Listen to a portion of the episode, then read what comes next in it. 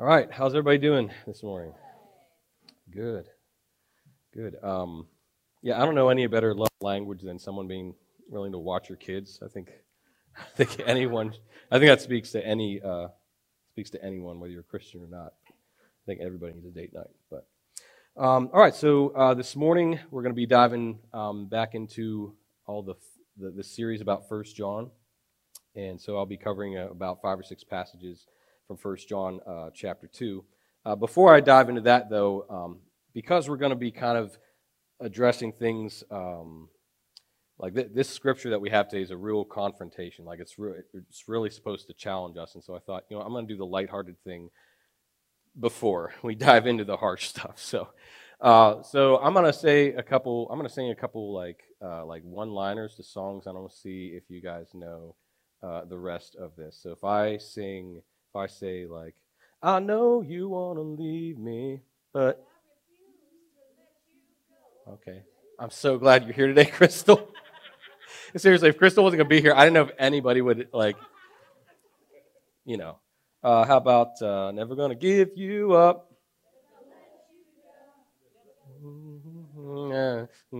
Yeah. All right, you guys know it. Um, what about. Uh, Why'd you have to go and make things so? See the way you acting like. So, how many 90s kids are there? Any 90s kids out there? Okay. Uh, how about don't speak? I know just what you. I don't need your. Yeah. We know those. I think I got one more here. See, now, now you're not going to be able to listen to the message because have all these songs stuck in your head. I got one more. Um, I saw the sun. Sorry for everyone who doesn't really care about the 90s. There's just like a lot of 90s songs in there. But I did throw Ain't Too Proud to Beg in there, so that, you know, that's 60s. But um, so why did I do that? Because, uh, you know, one of the challenges in today is just our challenge to memorize Scripture, and uh, not for the sake of memorizing it just so that we can recite it and debate with people, but so that it can actually come alive in um, our lives.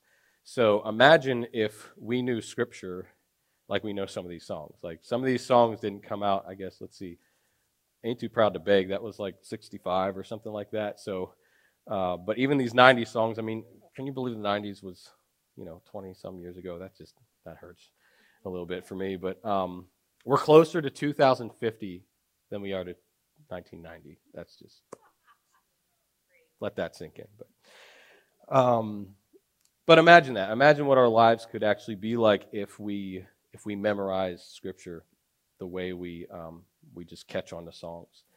Um, so today it's really going to be kind of like we're um, we're blowing a trumpet here. We're really sounding alarm um, with God's word. And when we talk about things like the challenges that we face as Christians, um, some might debate about these things or what our greatest challenges might be.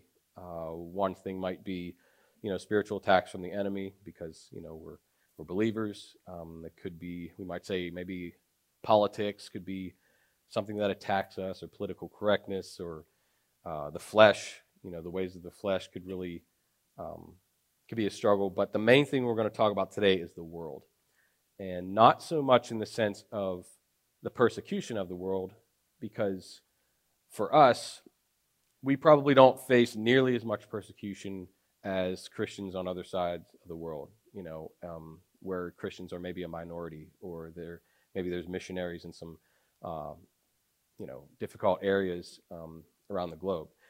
So what we're going to talk about is actually the, the seduction of the world, and pretty much how we allow ourselves to, to be seduced by things of the world. And when we do that, how we get far away from God's word and we get far away from God's purpose for our life and just the things He wants to do. You know, us being able to walk in purity and, and those types of things.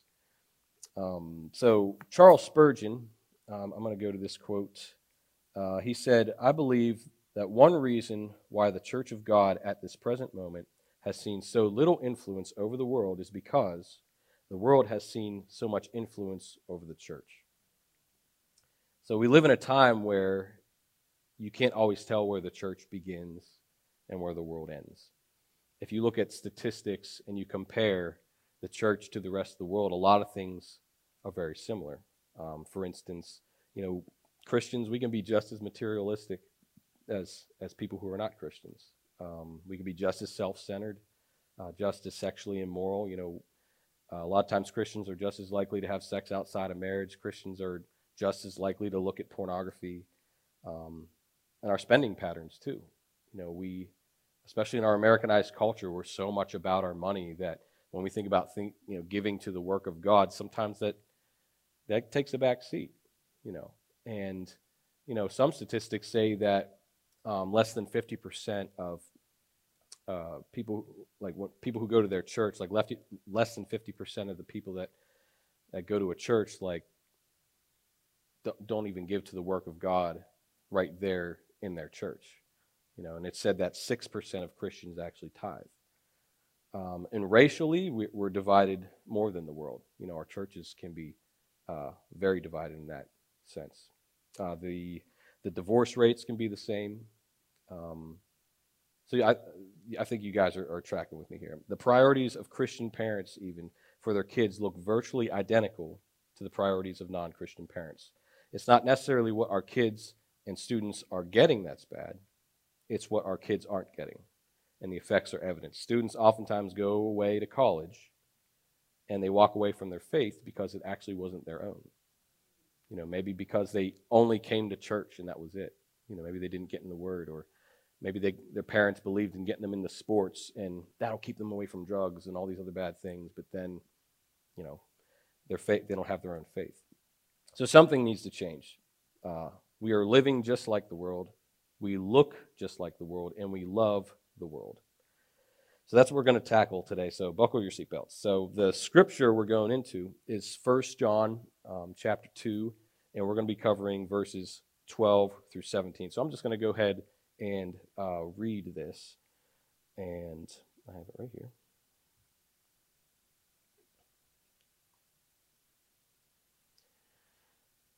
All right, so this is the NIV version. Uh, I'm writing to you, dear children because your sins have been forgiven on account of his name. I'm writing to you, fathers, because you know him who is from the beginning.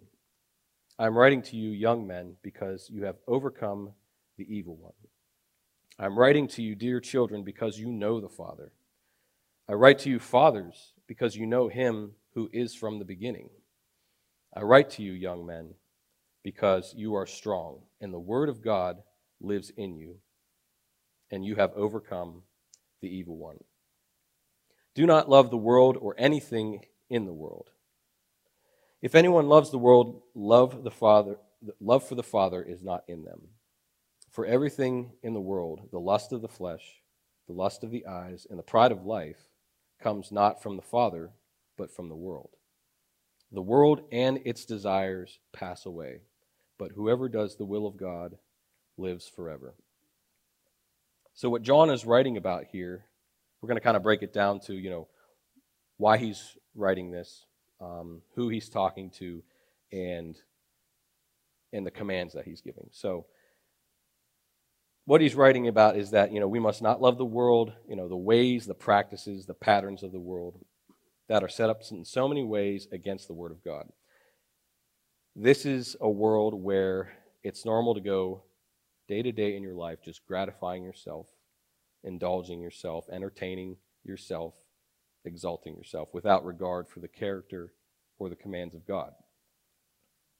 Our schedules, our spending, our giving, our marriages, our parenting, our purity, our lives should look very different, not for the sake of being different, but because we love and trust God more than we love and trust in the world. So we're going to look first um, with the first verse there, with verse 12. And after each verse, um, we'll have uh, a picture of, of the Bible because uh, for those of you who have been highlighting or underlining or circling things like uh, in the past messages, we're going to keep doing that. So, all right, so I'm writing to you, dear children, because your sins have been forgiven on account of his name. So go ahead and underline little children. And so this is this is John's audience, you know, his church family in Ephesus. They see him as a fatherly, you know, spiritual father to them. and he's like a father of the, of the faith to them. He says, he says they are children of God because their sins are forgiven and they put their faith in Jesus. So the next verse says, I'm writing to you, fathers, because you know him who is from the beginning. So here, what we're going to do is underline fathers. And you're going to circle know. I'm writing to you, young men, because you have overcome the evil one. So go ahead and underline young men and then circle overcome and the evil one. Now, when he says fathers, he's not specifically, like, that's not supposed to be a gender specific thing. He is talking to, you know, fathers and mothers of the faith, you know, people who are more mature spiritually and, and physically. The mothers and fathers of the faith, um, oh, I'm sorry, I repeated that part. Uh, so, you know, when you're when you're someone who has been a father or mother in the faith, you know, you have been taken from glory to glory. You've been taken from faith to faith. Um, you know God by your experience with Him, and, and you and you gain godly wisdom from God. So that word "know," if we go to the, the verse where it says uh, "because you know Him," that's what that's what they mean by know. I mean, how many here have known about God for a long time before you actually knew Him? You know, I knew about God. I thought He was a great idea. Like I thought, wow, that's cool. He made us and that's cool. Yeah, I mean, it just it just kind of was like an idea, but to know that he was noble just kind of brought things to a completely different level. So that what it, that's what it means when it says know. It doesn't mean you know about him or you know of him. It means you know him. The newer believers have moved from being in the world to being in Jesus. So when it says overcome, it's talking about a spiritual battle. So we're going to talk about the evil one, but let's first read uh, the repetition from John because it gives us some key info. So he repeats himself in, in verse 14. He says, I write to you, dear children, because you know the Father. I write to you, fathers, because you know him who is from the beginning. I write to you, young men, because you are strong, and the word of God lives in you, and you have overcome the evil one. So if we go to the page where what you guys can see here is uh, to underline dear children, fathers, and young men again. And then the words you're going to circle is strong, word of God, and overcome. The evil one is conquered by the strength that comes from having the word of God abiding in us. Like I said in the beginning, it's not just the memorization of things, it's you reading it, you applying it to your life, you bearing the fruit of it, and, and reaping those benefits.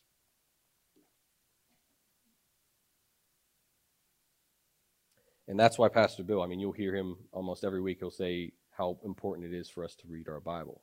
Because when we, I know for myself, I'm just going to speak for myself for a minute. I know when I'm not regularly in the Bible, or if I didn't take so much time to read it um, when I first got saved, I would still be relying on a lot of just like flippant phrases and stuff. You know, people say things like, you know, well, um, you know, oh, brother, everything happens for a reason, or whatever will be, will be. And it's like, none of, none of those are in this. you know what I mean? Like, I haven't found either of those phrases in here. You know, if, if if that was true, that we would just sit back and, oh, whatever will be, will be, then why would we need to have faith to see things through? Another favorite one I have is um, when people say, you know, God only helps those who help themselves. If that's true, why would He love us while we were still sinners? I just know that from experience. I just, like God was still good even when I was in rebellion, not helping myself. So let's let's get rid of some of these phrases that actually have nothing to do with this. Um, and what I just wanted to show you guys, just like on a personal basis, with when I this was the first Bible I used when I first got saved. And let me get in, in the in the New Testament. Well, let me flip this right. I was so astounded by the Word of God that I don't know if you guys can see this, but there's a lot of underlining and like stars and double. Let's see, where's oh, there's some more. A lot of stars, a lot of a lot of everything. Why am I showing you that? Because when you actually take the time to read it, it just comes alive to you. I grew up Catholic, so I thought, oh yeah, okay, we don't read the Bible, whatever. And then I thought, like all Protestants definitely read the Bible. They don't. so, so I can't emphasize enough how much it came alive to me because I relied too much on other people who were, you know, leaders in the faith to just tell me what to do. So I can't emphasize enough. When you read your Bible, you're actually relying on the Spirit of God because it is His Word. We can rely on it. We, we have a spirit ourselves. So it, when, we, when we abide in it, we're eating of it and we're feeding our spirit. If I'm feeding my spirit with fortune cookies and horoscopes, what's my life going to look like? It's going to be flailing all over the place, right? So I want to equip you today to be an overcomer. And what we're going to be talking about is two different activities of Satan uh, that the Word of God enables us to overcome. So the first one is accusations.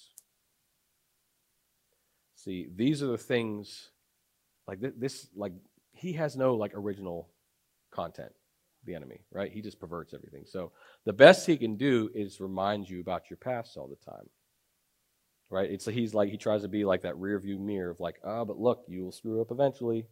You'll betray so and so, or you'll do this, or God's going to be mad at you, and he tries to use these accusations to help us to make us think that we can't change, or you know, we can't actually go from glory to glory. If we look at Revelation, we're going to look at that scripture real quick. It says that for the accuser of our brothers and sisters who accuses them before our God day and night has been hurled down. They triumphed over him by the blood of the Lamb and by the word of their testimony.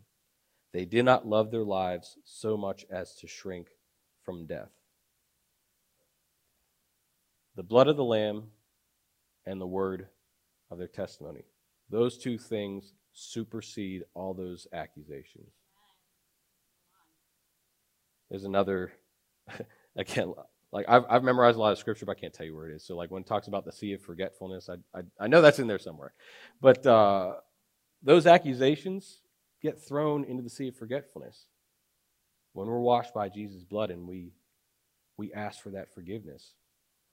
We abide in Him and we no longer, God no longer brings it back up. If you feel like you're being guilt tripped over and over again or you're superstitious about things, it's most likely the enemy trying to bring those accusations back because he's got nothing else to give you.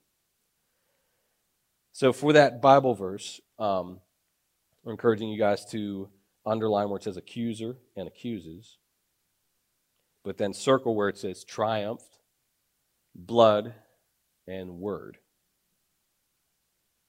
We overcome, we triumph by the blood of Jesus and the word. So think of God's word as living and active. It's your link with Jesus in heaven where he is your infallible, all gracious advocate. Become a Bible saturated Jesus follower. When you have this word abiding in you, then, then you're more likely to believe Jesus is actually standing, standing there as your advocate. It doesn't matter the amount of accusations the enemy can bring because all that become that all that dissipates because of Jesus and his the blood the, the blood of Jesus and the word of our testimonies. So all of the Bible is God's inspired word. So if we immerse ourselves in it and we let it abide in us, we can enjoy the triumph over the accusations. So the second thing that Satan uses is temptations. So you got accusations, which has to do about things of your past, right? Temptations have more to do with what he's trying to get you to do in the future. He tempts us to do the sin that we haven't even done yet. Right? And what is temptation? temptations are, you know, he, they're like empty promises from the enemy.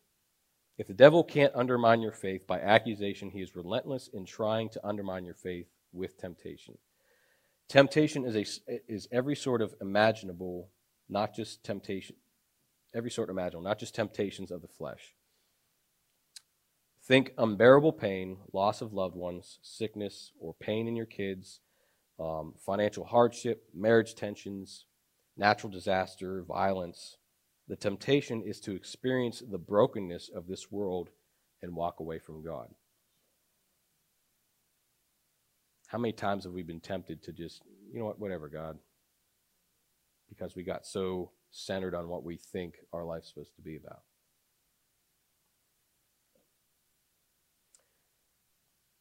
Satan tempts us in one way. He has li- his lies, two lies. God is bad, and sin is better.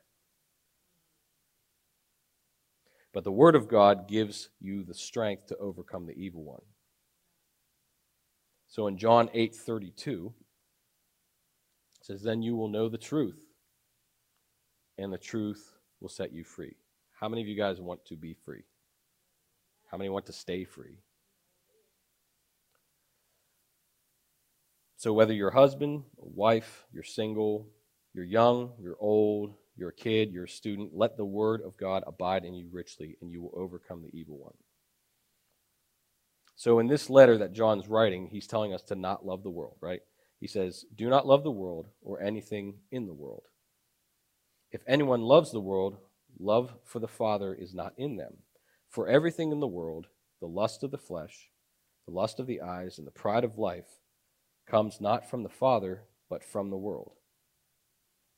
The world and its desires pass away, but whoever does the will of God lives forever. So, what is the command that John is, is giving to his people? Well, in verse 15, do not love the world, right? So, on the Bible part, you can see where circle do not and underline the world, which I think is twice. Yeah. Love the, yeah, the world and anything in the world. This is the only command in this section, probably the main point that John has. It's all inclusive and there's no wiggle room, right? He says anything. So why shouldn't we love the world? It says it in the rest of the verse, right? The world and its desires will pass away. You know, when we think about those temptations and things, um, and we, if we give into those temptations, a lot of times we realize how short lived a lot of those things were anyway. And it's just something that passes away. A lot of times we we realize things aren't worth it when we give in. So, the picture of the world is a system of thoughts, ideas, practices, patterns, and pleasures that are set up against God, His Word, and His ways. John is clearly saying that the love for that system and the love for God can't coexist. It's passing away, it's short term, it's instant gratification that doesn't last. So someone might sell you some stock, but the next week it might be completely worthless, right? Someone might sell you a house, but the foundation is cracked. And it's not the value that it seemed. So going on to the next part of verse 17, it says, But whoever does the will of God lives forever. Whoever does the will of God lives forever. So circle does and underline the will of God. We've also heard it say being doers of the word, right? Not just hearers of the word. Another scripture I can't seem to, I don't know where it is. I know it's somewhere in there. uh, but, but what does that look like, right? It says if you love God, you will do his will and follow his word. The scripture that comes to mind for me is, is the one in Mark. Um, oops, sorry. It's not up there, but where it says that we're to love the Lord with all of our mind, all of our heart, all of our soul, and all of our strength. And I remember talking with someone a while back, and we were talking about what that means like to love God with all of my mind. Well, if we apply the scripture to it, that means desiring the mind of Christ. What does that mean? That means taking thoughts captive, right? Any, any thought captive that sets itself up against the knowledge of Christ. It means asking for God's wisdom because we know that He gives wisdom liberally to those who ask. What does it mean to love God with our, our whole heart? Well, our heart, we think about some verses there. Hope, hope deferred makes the heart sick, right? So if we have hope in Jesus, then our, our heart is in Jesus. Loving people as Jesus did. What does it mean to love God with all of our soul and all of our strength?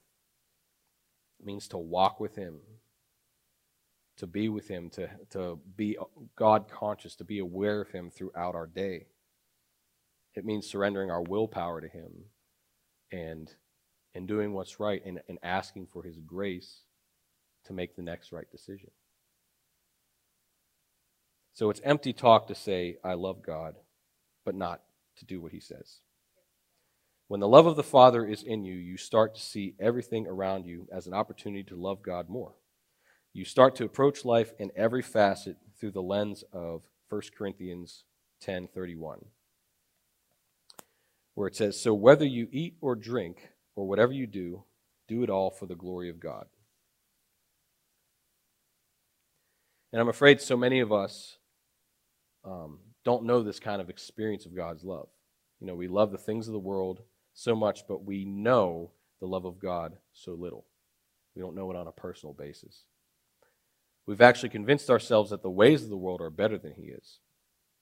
And anything that's not in God's design and, and in God's uh, will is, is just a counterfeit.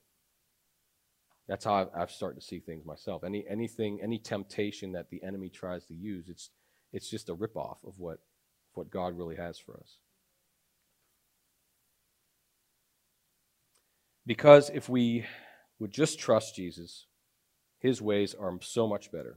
In 1 John 2:15, like we said, it's telling us that if we just realize the greatness of God's love for us, what he will do is wean us off a desire for things of the world. Because we'll see them for what they are. They're empty and they don't last.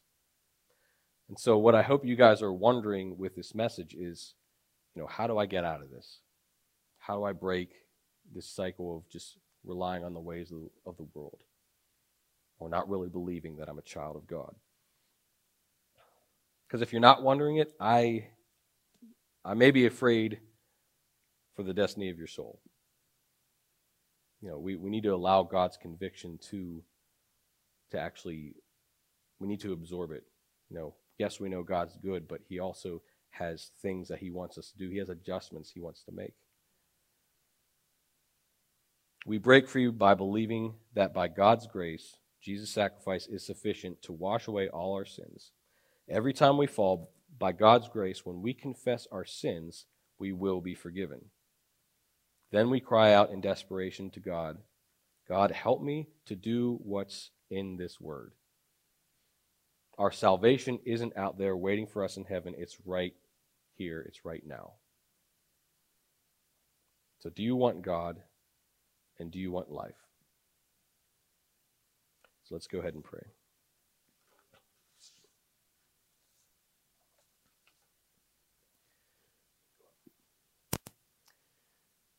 God, I just like to pray right now, Lord, and just uh, lift up everyone who is here, everyone from this congregation. Lord, that we would just learn to love you with all of our heart, all of our mind, all of our strength, all of our soul, Lord. Lord, that we wouldn't be seduced by the ways of this world. And Lord, we don't have to operate in fear when it comes to being seduced by the world. Because if we are taking the time to be in your word and spending time with you,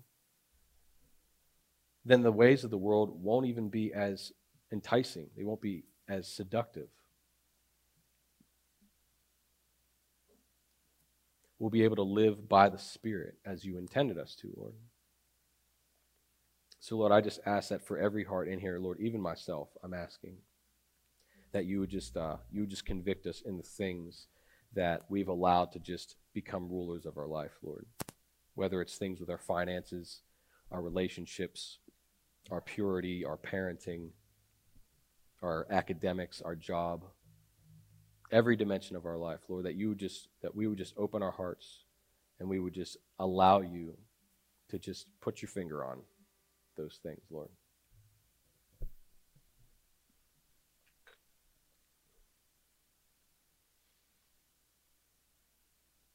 And Lord, I also just want to pray just for some of the things that are going on in our world today. Um, just a lot of the divisiveness that happens, Lord. I ask, Lord, that you would teach us to not be like the world in that sense. Because, Lord, when we're backbiting just like the world, or we're um, being cruel or saying bitter things, we're acting just like the world, Lord. Help us to be more Christ like, be more loving. Help us, Lord, to have the grace to contend with people that we don't understand, the people we don't know, the people we don't agree with. Because, Lord, it's only by your grace that we can do that.